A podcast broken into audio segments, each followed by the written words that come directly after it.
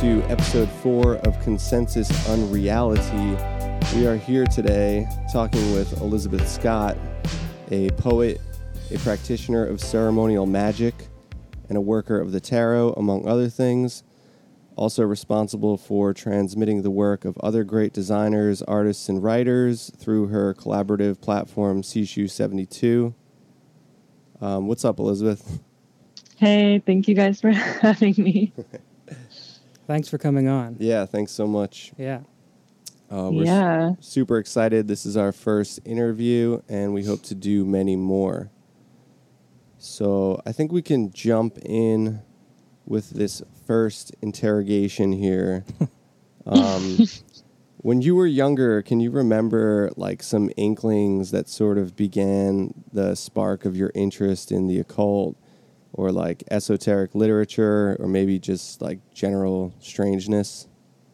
Yeah. Um I mean, definitely when I was young, I had a lot of weird experiences um like I would say with maybe spirits or ghosts um which I actually don't the last true like ghost experience I had was maybe when I was I think it was almost a decade ago now. Um but when i was younger i was like wide open. And i think it's because it was before i you know was doing any kind of protective work or banishing work or kind of closing the door to that so to speak. Like i think the um the fissure through which things can enter is a little bit more contained now. Um but yeah, I mean, I think it's interesting because just as a poet and as an esotericist, um, kind of like the place where I began to feel interested in poetry, um, and the place where I think I began to to feel the significance of, you know, the hidden world, um, kind of began with the same thing, which is just that. You know, I grew up in San Antonio, Texas. Um, and at that time, my parents were still together, and my dad um, is basically, um, he's devoted his life to studying ancient Egyptian art um, and art history. So when I grew up there, um, we spent a lot of time at this museum where he was a curator at that time um, and you know i think all language is sort of alien um, but specifically pictorial languages and languages that we don't understand um, you know or that we aren't able yet to comprehend uh, contain this sort of uh, mystery and power. Um, and so i just remember being a kid and spending time at this museum with my dad and kind of him going through you know reading these hieroglyphs to me and you know the the language itself as he translated it had it just it had a poetic voice. Um and it was also foreign of course because it was coming from another culture um, with its own worldview.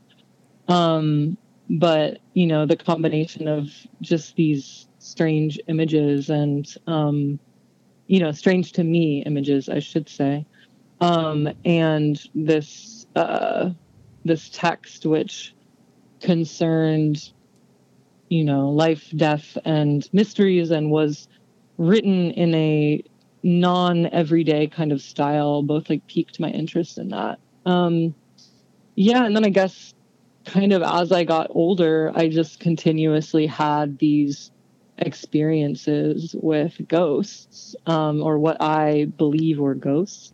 Um and i think that kind of was like the opening of the world where things held a potential um to kind of be different than what other people perceived or what other people expected.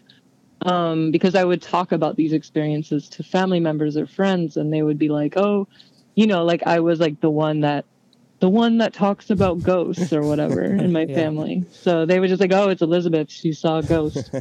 um, and that was just kind of how it was. Yeah, I love I love that answer, especially um, like conjuring the visions of being in that museum and sort of that relationship with things that are so profanely sacred, like um, the hieroglyphs and stuff, like language that was only constructed by um, sort of like these initiates, you know, very exclusive. Um, yeah. And I mean, definitely also, I think as I've gotten older, my relationship to that has become a lot more complicated. The way I view that, um, you know, the history of stolen artifacts, which were never meant to be moved. It's Right. very Yeah. colonial. Um, Yeah, yeah. But it is also, I think, um, I don't know. I think with with any pictorial language or any hieroglyphic writing, there's always that kind of window into sort of uh, what letters can be when they contain more than just the representation of a sound. Um, Right. yeah. Yeah. Do you think uh, your that sort of uh, foundational interest in hieroglyphics uh, had something to do with your later interest in tarot? And I mean, I guess poetry, of course. But do you think there's a link between tarot and that sort of pictographic language? I mean, for me, and it's funny because my dad and I are far from close, but he was really like the the kind of person who sparked my interest in just various forms of esotericism. So Yeah. when I was a teenager, he gave me his old deck of tarot cards, um, along with a couple of books written by Arthur E. Waite, Yeah. and um, you know the classic Pictorial Guide to the Tarot.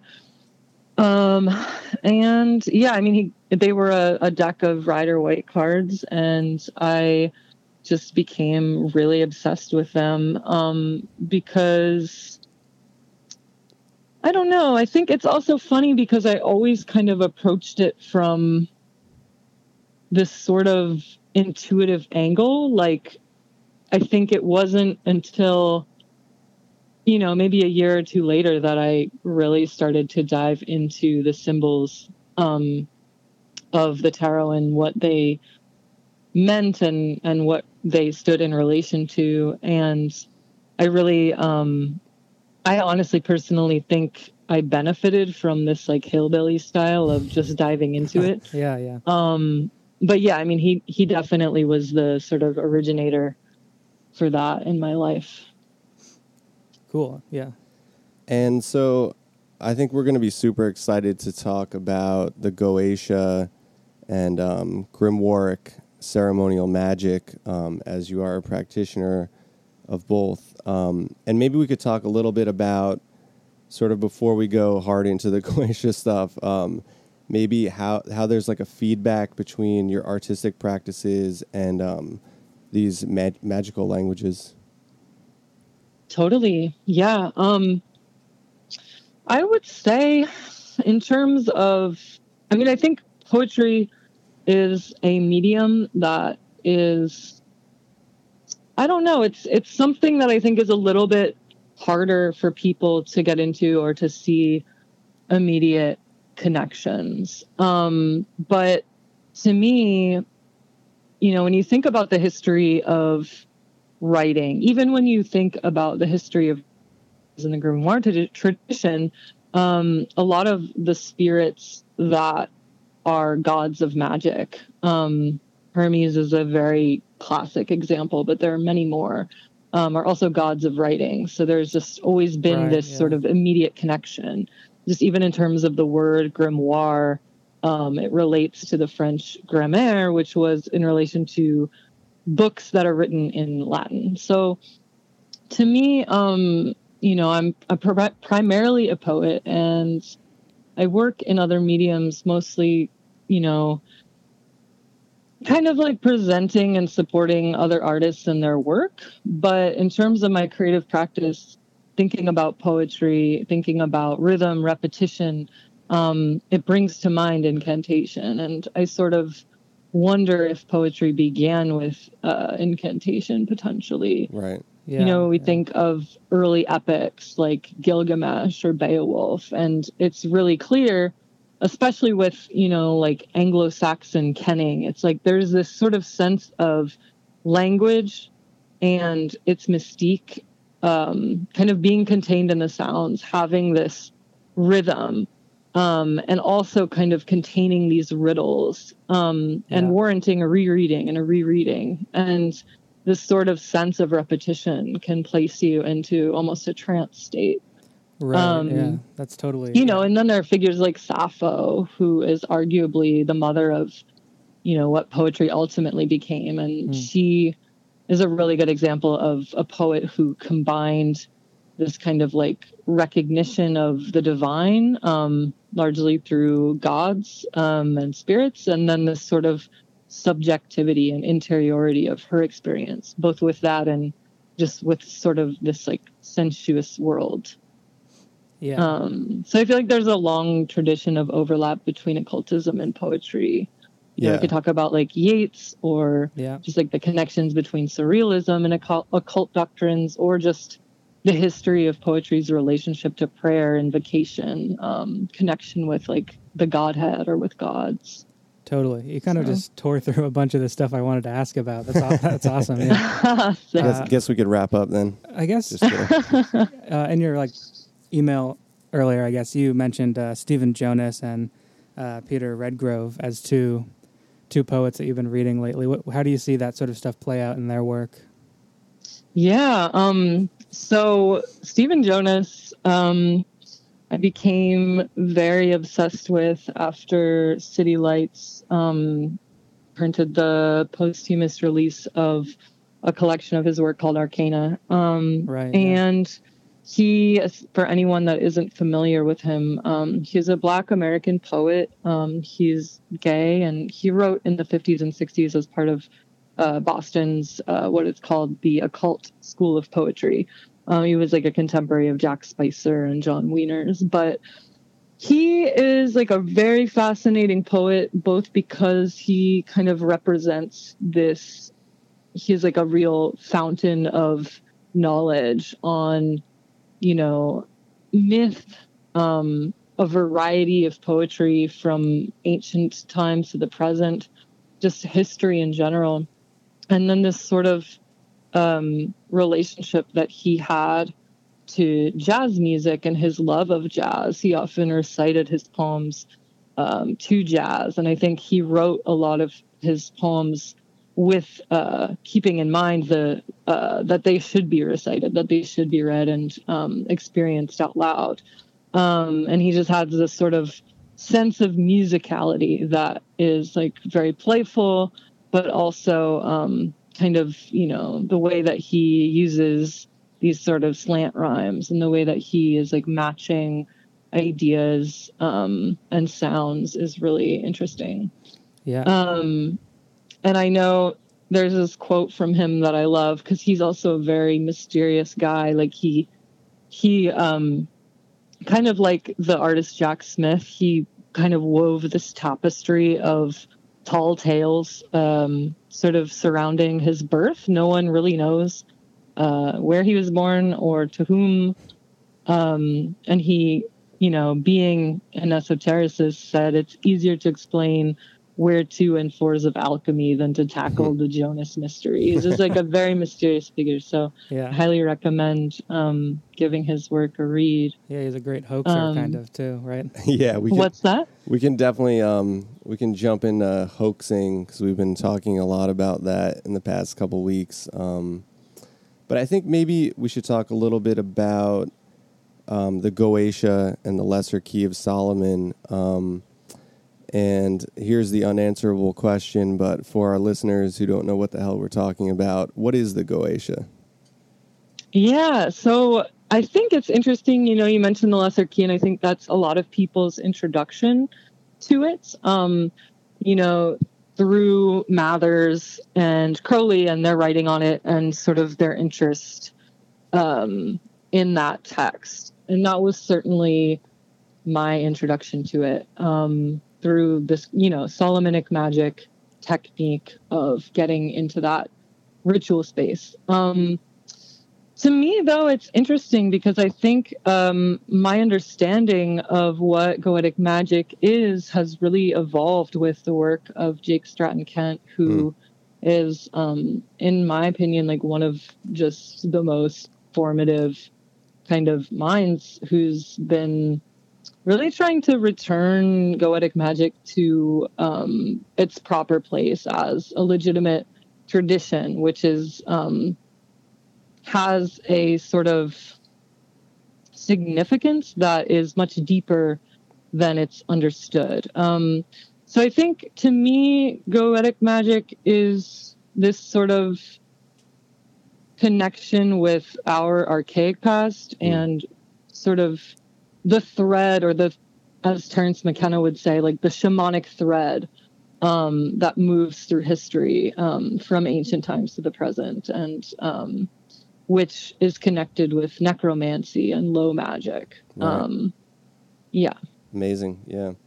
And um, so, for our listeners who um, still are um, grasping at open water here, the Goetia, um, at, at its lowest understanding, is the conjuration of um, these sort of um, biblical demons, um, whether you understand it to be contacting um, entities, spirits, or if it's sort of like the more Jungian, totemic aspects of our own psyche. Um, it is the actual manifestation of these visual entities through magical languages.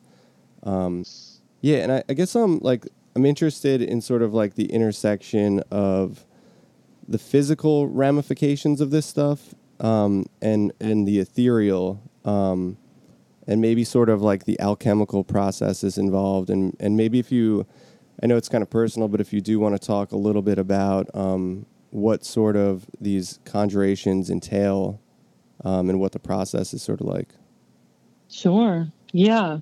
Yeah um so kind of as far as I have come to believe um, what we call theurgy and, and what we would call ceremonial magic, um, which I also don't specifically identify as like a ceremonial magician um, anymore. Um, but all of this developed basically directly out of the elements of the Goetia. Um, and so it's really interesting because when I first became interested in, you know, specifically like many others, like became interested in the spirits that are cataloged in the Lesser Key. So um, I remember talking to people who were maybe more specifically used to working with angels um, and with, I guess, um, intelligences that are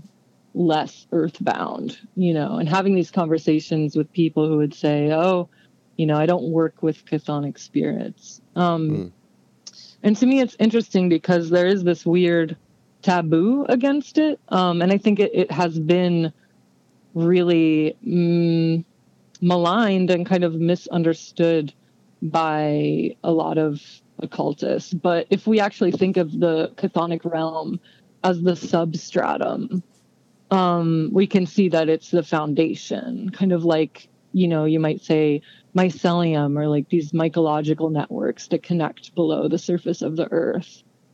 Um, but yeah, I mean, I think that there is this tradition in um, within the grimoire tradition, or there is this sort of like history um, of this great depth and significance, um, which deals with the primal realities, you know, mm. all of the difficult experiences that um, those we are descended from went through, you know, this need for food or shelter, like that is spoken to in in depth in you know a lot of the medieval grimoires. That's kind of like it's covered. But there are other things that are covered too which is kind of what it um what makes it so interesting. Um, something that I love um, that Jake Stratton Kent wrote about in his book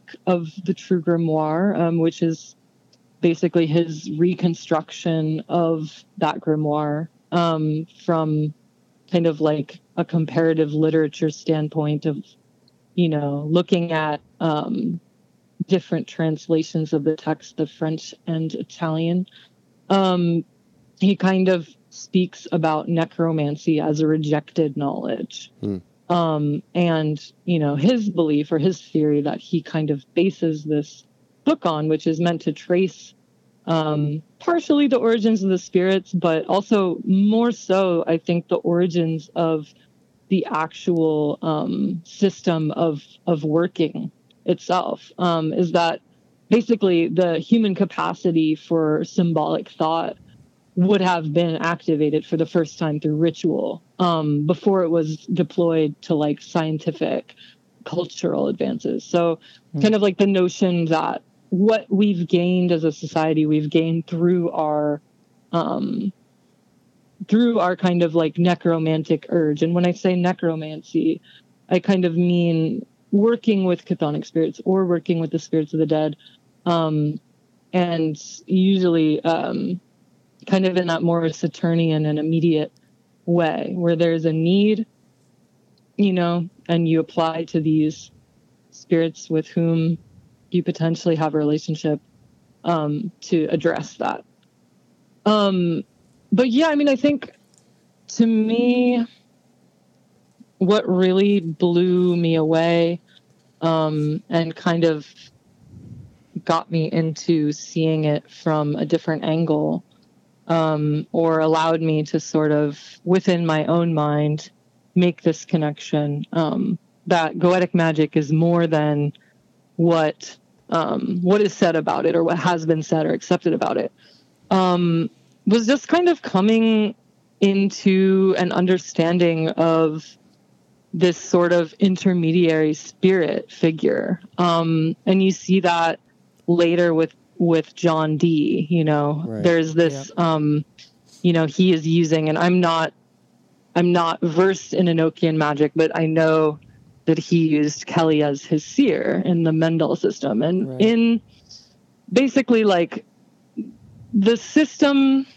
that moves through time, like from ancient time to the present, um, you know, to through to like Trithemius, art of drawing spirits into crystals, through to John Dee, um, through to the Abramelin system. Um, involves this kind of like intermediary spirit, you know, similar to the holy guardian angel right, in yeah. Abramelin, um, which gives access and conversation with the other spirits. Um, and this system that is present specifically in the True Grimoire, the Grimorium Verum, um, which is a grimoire from the 1800s or the 18th century. Um, it's it originates essentially, or it's seen first within the Greek magical papyri, um, which is a very fascinating um, early grimoire that is syncretic in terms of kind of involving spirits from really like a cavalcade of different cultures. You know, the Greeks, the Egyptians, there are these sort of syncretized gods, but it is essentially the the the maybe not the beginning of the grimoire system, but the beginning of this method wherein there's an intermediary spirit whose presence is invoked. The spirit gives access to the others. Um, and, you know, from there, you can either ask these other spirits questions um, or ask for something in specific. Uh, one will volunteer. The original spirit can clear the others away. And then the selected god can kind of commune with the magician. Um, so that is kind of, to me, you know, it's like a lot of times in my own work, I use uh, Johannes Trithemius kind of method of crystallomancy, um, just scrying into and drawing spirits into crystal. Mm. And um, I don't know, it is, it's, it's sort of is poetic magic provides the thread which is present in all of those practices but really kind of hasn't been recognized as such. You know, it hasn't been recognized as the sort of um, what would you say, like a the resin in which this tradition has been preserved and moved through time. Hmm. So it has this significance that's really deep. Yeah, I love um, when there's sort of that collision of um, mysticisms from different religions. That's sort of where we get Gnosticism occurring and all sort of um, the mystery wrapped up with like the Templars from when they went to um, the Crusades and sort of picked up Sufism. Um, when there's sort of that like dialogue between um, very old um, very old languages of mysticism, you kind of get like these amazing results. Yeah, I mean, I think one of the things that really got me obsessed with, beyond everything else, just the history of the grimoire tradition, which is very rich. Um, there, um, the historian Owen, Owen Davies writes a lot about this this sense of um, how understanding the history of the grimoire tradition aids you in understanding how Christianity spread, how Islam spread, um, mm. how early science developed, um, what what influence print had, which is something I'm super obsessed with. Yeah. Um, just like how literacy literacy has grown, and also just how colonialism has impacted um, everything. How slavery have has um, you know it, it's very much a part of this history. These texts move from Europe, they move to South America, um, they move to America, and they do different things where they move. Parts of them are adopted and syncretized with other religions, but um, it's just it's you can really kind of see um, this impact of colonialism um, just yeah. moving in real time in just as Western culture expands across the ocean, essentially. Yeah. And sort of um, like, I guess talking about um, manifestation through language, I mean, that's, you know, the word of God, quote unquote. I guess maybe this question is pointless, but does your sort of work, um, you know, being a practitioner of magic, uh, does it lead you to sort of theorize on like the nature of these things in terms of um, I don't know, maybe sort of um, panpsychism or something, or do you think it's something more totemic, sort of in a Jungian sense? Um, sorry, will you rephrase the question? I'm not totally understanding. Yeah, in terms, like, just in terms of like contacting spirits and stuff, do you sort of begin to like theorize if, if it's something more like totemic aspects? Oh, do our... I think that there are spirits that you are literally conjuring, or do I think it is more like a psychological urge or part of the mind? Yeah, or if there's even like a point of making the distinction. Um, you know, I have a very both and approach to life and magic. I feel like one of the things that attracts me to the esoteric tradition is um, kind of the fact that in order to partake of it, in order to work with it, you have to be able to hold almost any belief for the amount of time that you're um, carrying out a ritual. So I don't know, you know, I think it's very much my nature to sort of move back and forth in understanding. But as far as my relationships um, with the spirits that I work with uh, go, I would say my understanding is that they're real, but um, then there's a wider picture um, that's sort of more of the, you know, oneness right. sort yeah. of situation yeah. of um, you know the way you talk to a, a character in a dream and right. yeah. in the dream they're separate but they're also part of your psyche like there are like things i can theorize on a larger level but to me here now i would say my belief is that they're real but you know i think it's it's it's interesting because i'm also somebody who is by nature skeptical and i think it's it's very important to be able to be able to at least temporarily move back and forth in between worldviews for like any period of time. Yeah, exposing yourself to a different reality tunnel. I feel like chaos magic is a very good teacher of that. Yeah, yeah. Um, so I guess today, do you see any? I get. I mean, we're going through all these changes, right? All this weird, all this you know terrible stuff happening to the world. Uh, do you see you any? can say that again. do you see any? Uh, any kind of like change in this in the world of the spirits? Is there any sort of like mirroring happening there? What? what how do you see this I love whole that question. Yeah, this great. crisis? Uh, how do you see the crisis unfolding in that in that other world, or you know that? Aspect, you know, yeah, I would say I see that the most with my um, my ancestors that Hmm. I work with. Um, because I specifically charge them with work that maybe could be called more political. Hmm. Um, like I specifically charge them to or ask them to do work um, here in this realm that is, you know, immediately helpful to not only myself, my friends, my family, but like the community that I'm a part of. And um, I feel like since things in my life got crazier, um, which, you know, they've been crazy, but in March, I think when COVID hit in New York, it, Yeah. there was nothing really like it. Like it Right. was just very intense here. Um, and um, yeah, they really ramped up. They just went full speed ahead. Yeah. Um, and I actually, on the eve of the new year, I always ask for a divinatory dream from them about what the year is going to sort of show us. And the dream that I had was very crazy.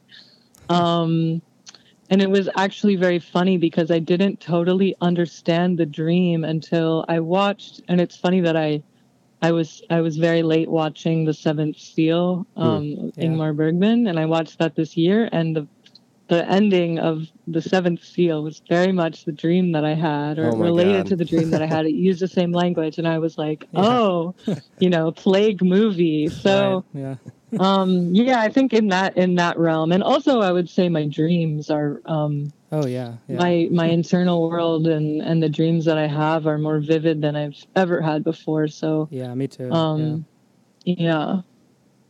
Huh. Yeah, and I mean, for the purpose of this show, obviously we have to ask um, what your thoughts are on UFOs. on ufos but just because, like, the past two weeks, um, we've basically done shows about um, abductees, contactees, and sort of. We've been talking a lot about this idea of how the hoax sort of morphs into a sort of golem or like a hyper sigil itself and, and masks itself as reality and then becomes reality in a sense. yeah so you know like i said i don't know a lot about it. I i feel strangely sensitive to it. Um like it overwhelms me to even dive too deep into it. I'll get over it at some point. Um but yeah i honestly just i feel like when i watched hypernormalization for the first time by adam curtis Yeah. there's kind of like that segment on ufos that i thought was really interesting Mm. um Yeah. and it's really funny for someone like me who just told you that yes, I believe that all of, you know, the demons that are named and um and referenced in these various spirit catalogs are completely real. Like I think it's funny for me to turn around and say I have kind of like a not a skeptical view of UFOs. I feel like a lot of my friends who I respect quite a bit are like deeply interested in it. Um, but I also see the capacity to kind of project. Um, I think our desires that that um, there's someone out there to kind of save us from Yeah. impending crisis, which is impending. Yeah. Um, that there is something out there that has access to this technology that's beyond our view. Um, but I'm not I'm not altogether close to it. I have when I was young, I a good friend of mine that I went to high school with, um, and a couple other friends were all in a car together, and they all swear that they saw a UFO. Um and i trust them you know it's it's just weird it's like i don't really know i don't have a fully formed opinion on it Right. I, I think the UFO thing is not entirely distinct from the magic thing. I think they're very much.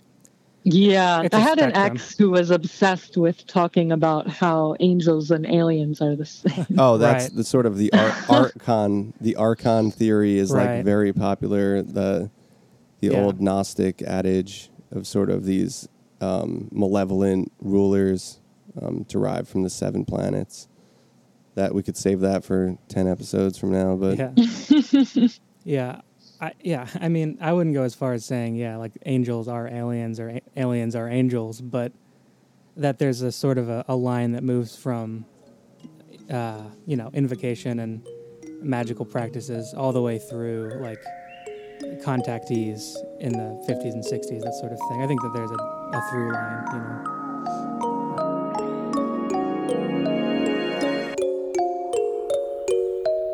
yeah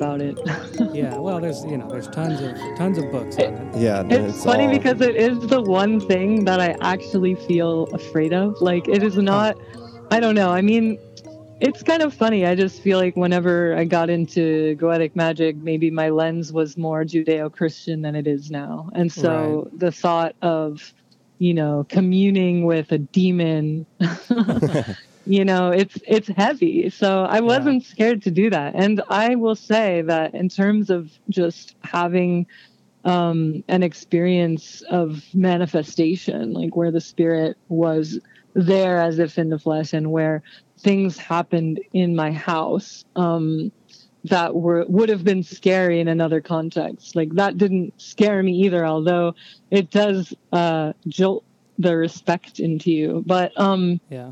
Yeah i don't know for some reason aliens are like the the thing i'm not ready to touch Oh, it, it should definitely Yeah. scare the hell out of you because it'll just drive you insane, like the cloudiness of it all. Especially like we discussed last week, sort of the whole element of um or the cloud of unknowing of government secrecy involved and Yeah. yeah sort of all the operatives and stuff. It just makes it even more frustrating. i mean i've been thinking about that a lot in terms of even just covid conspiracies like Yeah.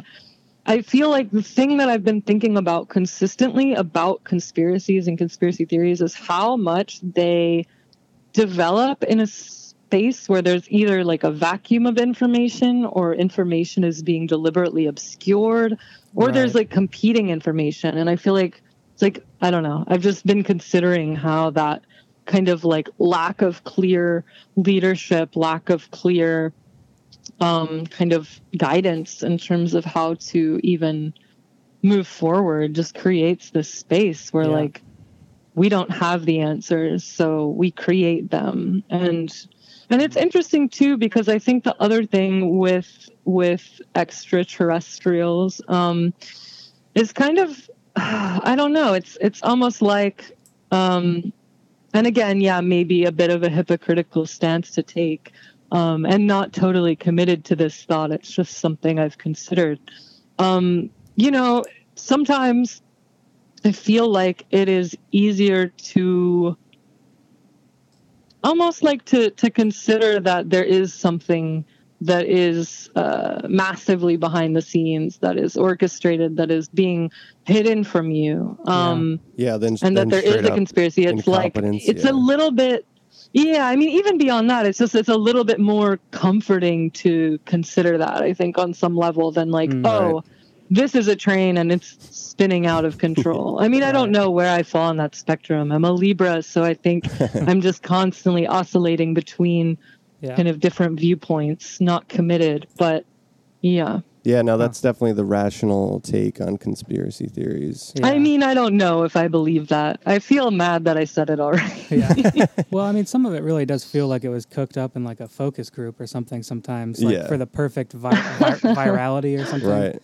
Like, yeah. Yeah, I mean, I really think. Um, I mean, MK Ultra is something that I'm more like versed in and down to talk about in terms of Nice. Yeah. things the government has hidden from us, and that. Right. I mean, the things that they've released about right. that. Yeah. And I'm not talking about like MK Ultra in some crazy ass like the music industry is Right. Illuminati like yeah. Yeah. highbrow like, or like lowbrow way, just like more this essence of, you know, they like the CIA released these documents Yeah. that the did happen. like it, that they actually did. yeah, they the, what they're willing to own up to is so disturbing.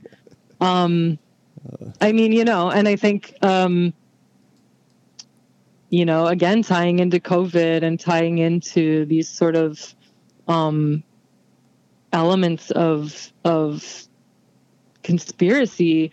Um, I am forgetting the name of that study that was done on Black Americans, wherein they were given Oh, syphilis. The Tuskegee Um, experiment. Yeah, and like that is again like fully admissible. So it's not beyond like it isn't beyond my comprehension that there could be, you know, UFOs, extraterrestrials, that this information is being hidden by the government. Conspiracies do exist. There are tons of conspiracies. I just wonder, you know, what to what level are these conspiracies successful, you know? So I guess that's where you land on lizard people. I remember reading David Icke. I mean, when I okay, I should probably just tell you guys that when I was um, in middle school, I was down to go really hard on conspiracy theories. So I think like the it's really like we were so excited to talk to you about the Goetia and um, you know these magical languages and practices because um, I think sort of the frustration of researching the history of ufology and sort of these charlatan characters and then you have operatives and there's just like so much dodginess to it where Mhm. sort of the element of control that you can implement where you're sort of saying that you're actually like taking control of your relationship with sort of the spirit realm quote unquote um, i think it's just really interesting to hear that in contrast sort of to the ufo stuff which uh, taking control? How do you mean? Um, just sort of like through these processes, say something like the Goetia, where it's sort of this like very heavy discipline, where if you're not like finishing the process, you know, and you have to implement like this regimented control, as I would assume, right? I mean, that's the interesting thing. I think that, um, you know, like I said, it's it's like getting into it through a Solomonic lens. Um, I actually found that there were a lot of a lot of elements of that style of working that you can just, you know, first it was like for me, first it was like approaching it by rote, doing everything, and then you find, oh, there are some things that are included in this text. Um, that were specifically included to alienate the poor, you know, to alienate people who didn't have access to money. This isn't necessary. Um, and then experimenting and finding what can be included, what can cannot be included. Um, and I guess gradually, it's not to say that I never do Solomonic magic. It's just with um, with these spirits, I don't.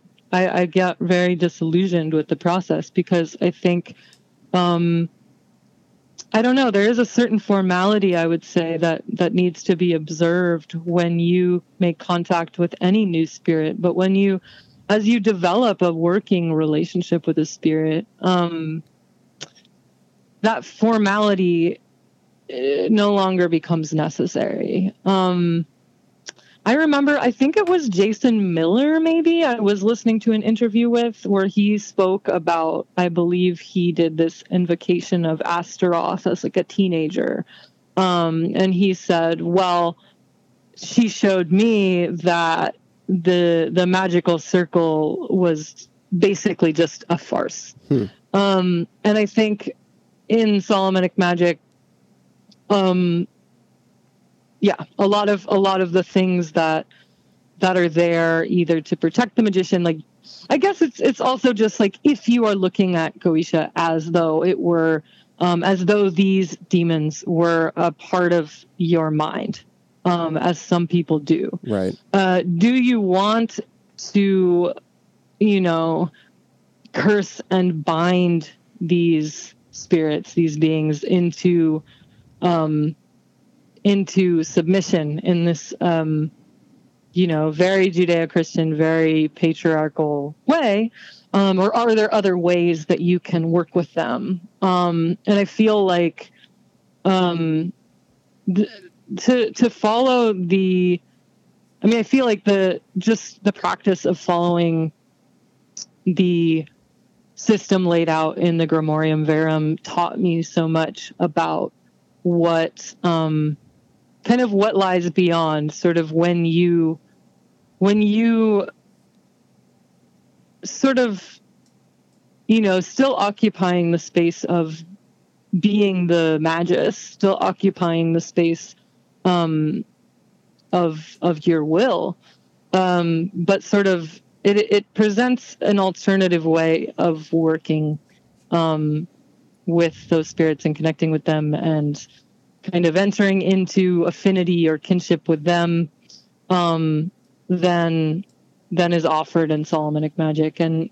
I would also say, you know, tracing the history of what a lot of these demons really are hmm. um, is very fascinating. Yeah. Um, because there are a lot of different potentialities. There are a lot of possibilities, um, right. and we we who are raised with a Judeo-Christian lens can right. easily see the word demon and associate it with this very specific um, thing that that you're probably imagining too. You know. Yeah. Um, but you know, when we think about the long history of paganism, the long mm-hmm. demonization mm-hmm. of paganism, um, and all of the ways that that spirits and magic have moved from their beginnings um, in Persia with Zoroaster and like all ever since you know to the very present. Um, you know, it it it sort of feels a lot more open to me, um, and these spirits sort of begin to feel more familial to me yeah. um, to the point where I don't I don't work in that way anymore. I don't feel like. Um, I also think control is a thing. I don't know. I mean, there it sort of is the wild west in terms of magic for me like if i want to work with an environment that is very controlled um, i will practice i will work with um, you know renaissance and medieval astrological magic i'll yeah. kind of do something um, where i know if i calculate the exact time that i am supposed to do this specific ritual, I will end up with this exact result. Right. And with goetic magic, it's like that all goes out the door in yeah. in my experience. Um, it's really um, and again, I keep mentioning Jake Stratton Kent, and I highly recommend yeah. anyone listening to just read his work because I think it's it's super important. But um, he talks a lot about the notion of burnt fingers, like you know, kind of just jumping in as soon as you feel the inclination and just mm. kind of being ready to like char yourself a little bit. And I feel yeah. like that sort of willingness to give up control is the only thing that has sort of given me any measure of magical prowess kind of Mhm. as I've gotten older, if that makes sense. No, that was Right. an excellent Yeah. excellent answer. Like great insights on it too. Um, and I just I love that anecdote about the magical circle being a farce. That's so interesting. Yeah. yeah, I Um, remember hearing that and like laughing because I feel Right. like that's something that you experience. I mean, I experienced for sure. Just like these spirits are are in some cases very very big and very ancient. Right. Um, and I mean, it's just interesting the ways in which uh, they will impress that upon you. Yeah. Right. yeah. I- I mean, a lot of them are like gods, kind of recontextualized, right? Exactly. So Yeah. th- yeah, they're gonna be yeah, s- have some pride or something, right? yeah. Gotta have some pride. Yeah. Um, so as far as your current tarot practices, um, I mean, I guess it's interesting that I, before I knew that you knew Dave, I we had you had uh, done a tarot reading for me, um, Oh yeah. and I think back then you mentioned that there was a lot of stuff coming up for a lot of your. Um, has anything been coming up a lot lately? Like, is anything in the air with the tarot right now, card like card wise? Yeah, you know, I've actually taken a break from from doing client readings and in my own kind of divination practice a lot of Yeah. the time for myself. Um, I will either do a divination by asking a spirit questions, I'll Oh, nice. I'll listen to my dreams. I'm a li- little bit more um, abstract with it for myself at this point. Interesting. Um, but I think, yeah, around around the time that I gave you a reading, it was. I felt like I was giving the same reading over and over again. Yeah. Yeah. I just because it was the first time that I've ever really like had all my clients going through at least like one similar thing at the same time where it's Right. like oh worldwide everything is shut down. I'm talking to my clients in berlin. I'm talking to my clients in vancouver.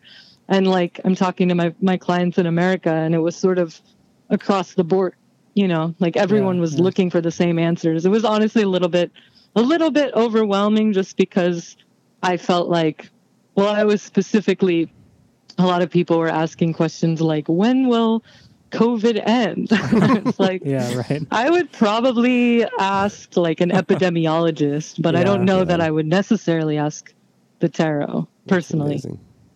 Yeah, that's yeah. So yeah, stepping away from tarot a bit. Yeah, I can see. I th- yeah, I think a lot of the most, uh, but for your own personal divination, what I do is it tends to be less systems based for sure. Yeah. I mean, I love the tarot. I think it's very much a thing that I connect to my client work at this point. Right, that makes sense. Um, but but it is so. Um, I mean, you know, it's like you develop your own. I'm just so so familiar with it at this point that I can whip it out and like tell someone what's going on in five seconds, which Right. is like a great a great tool. But I actually find it more confusing um, as a personal tool than That makes sense. you know yeah, just yeah. just writing down my dreams and working with them. right. You have that whole system inside your Hmm. mind already, kind of. Yeah. The the yeah or it's a little bit more like um i think in tarot i don't know there's definitely that the, the only time in which i would ever want to like read tarot for myself is if i'm having like a love conundrum or like a work situation and. I see. Yeah. those are situations where there's like a lot of desire. I think a lot of the reason that I'm able to do good work for other people, whether that's, you know, spell work that I'm being hired for or it's a tarot reading, is because I have no stake. I see. Yeah. Totally. you know? Yeah, that makes sense. Yeah. Yeah, so we're we're about at the um, 50 minute mark. I guess we could close up. I think um, if the rest of our interviews are half as good as this one, we'll be Yeah. on the right track. Totally. yeah, incredible insights on the Goetia, especially. yeah. It was just super interesting to hear all that. Um, and I guess, uh, would you like to close this out with something? Me? A reading? Oh, like me? yeah, actually, I would love to read a little Peter Redgrove for you. that would be since awesome. We were talking about it. Yeah. Um, there is a poem that I think is more in relation to Goetia, but I actually want to read this this other poem that I think is more musical and kind of captures that um, sense of what the poet Kaveh Akbar calls like the presence of the long, faultless tongue of God, or like the the notion mm. of like hymning directly to God. Um, yeah. So this poem by by Peter Redgrove is called "Nude Descending." The saint has multiplied her limbs, every thread of drapery and nerve feeling into each corner of the room as she descends the stairs. The nude, clothed only in her vapors, her great power sleeves, even in the banal condominium, now full of grace felt out by her, with each fresh step a new set of feelers is created, or wings for her auric fields resemble the gold grain of a moth wing. If we did not know that here is a nude descending, we would believe we were in the presence of a queen of moths and her perfumes which were also light like clothes and provisional ears and muslin radio dishes. Since this gracious passing through epiphany was mediated by the odors, we do not now need any contrived pomps, for each breath of air, each lungful is a palace. Cool. Thank you guys for having me. Amazing. Awesome. Incredible. Thank you, yeah, Thank you so much. On. Yeah, talk to you guys soon. Have a lovely day. And we'll be back next week. That's it for us. All right. Um, do, if you are still listening on SoundCloud, um, we ask that you please hop onto Apple Podcasts, Stitcher, or YouTube. Um, all of the archived episodes will be there and it will not be hosted on SoundCloud.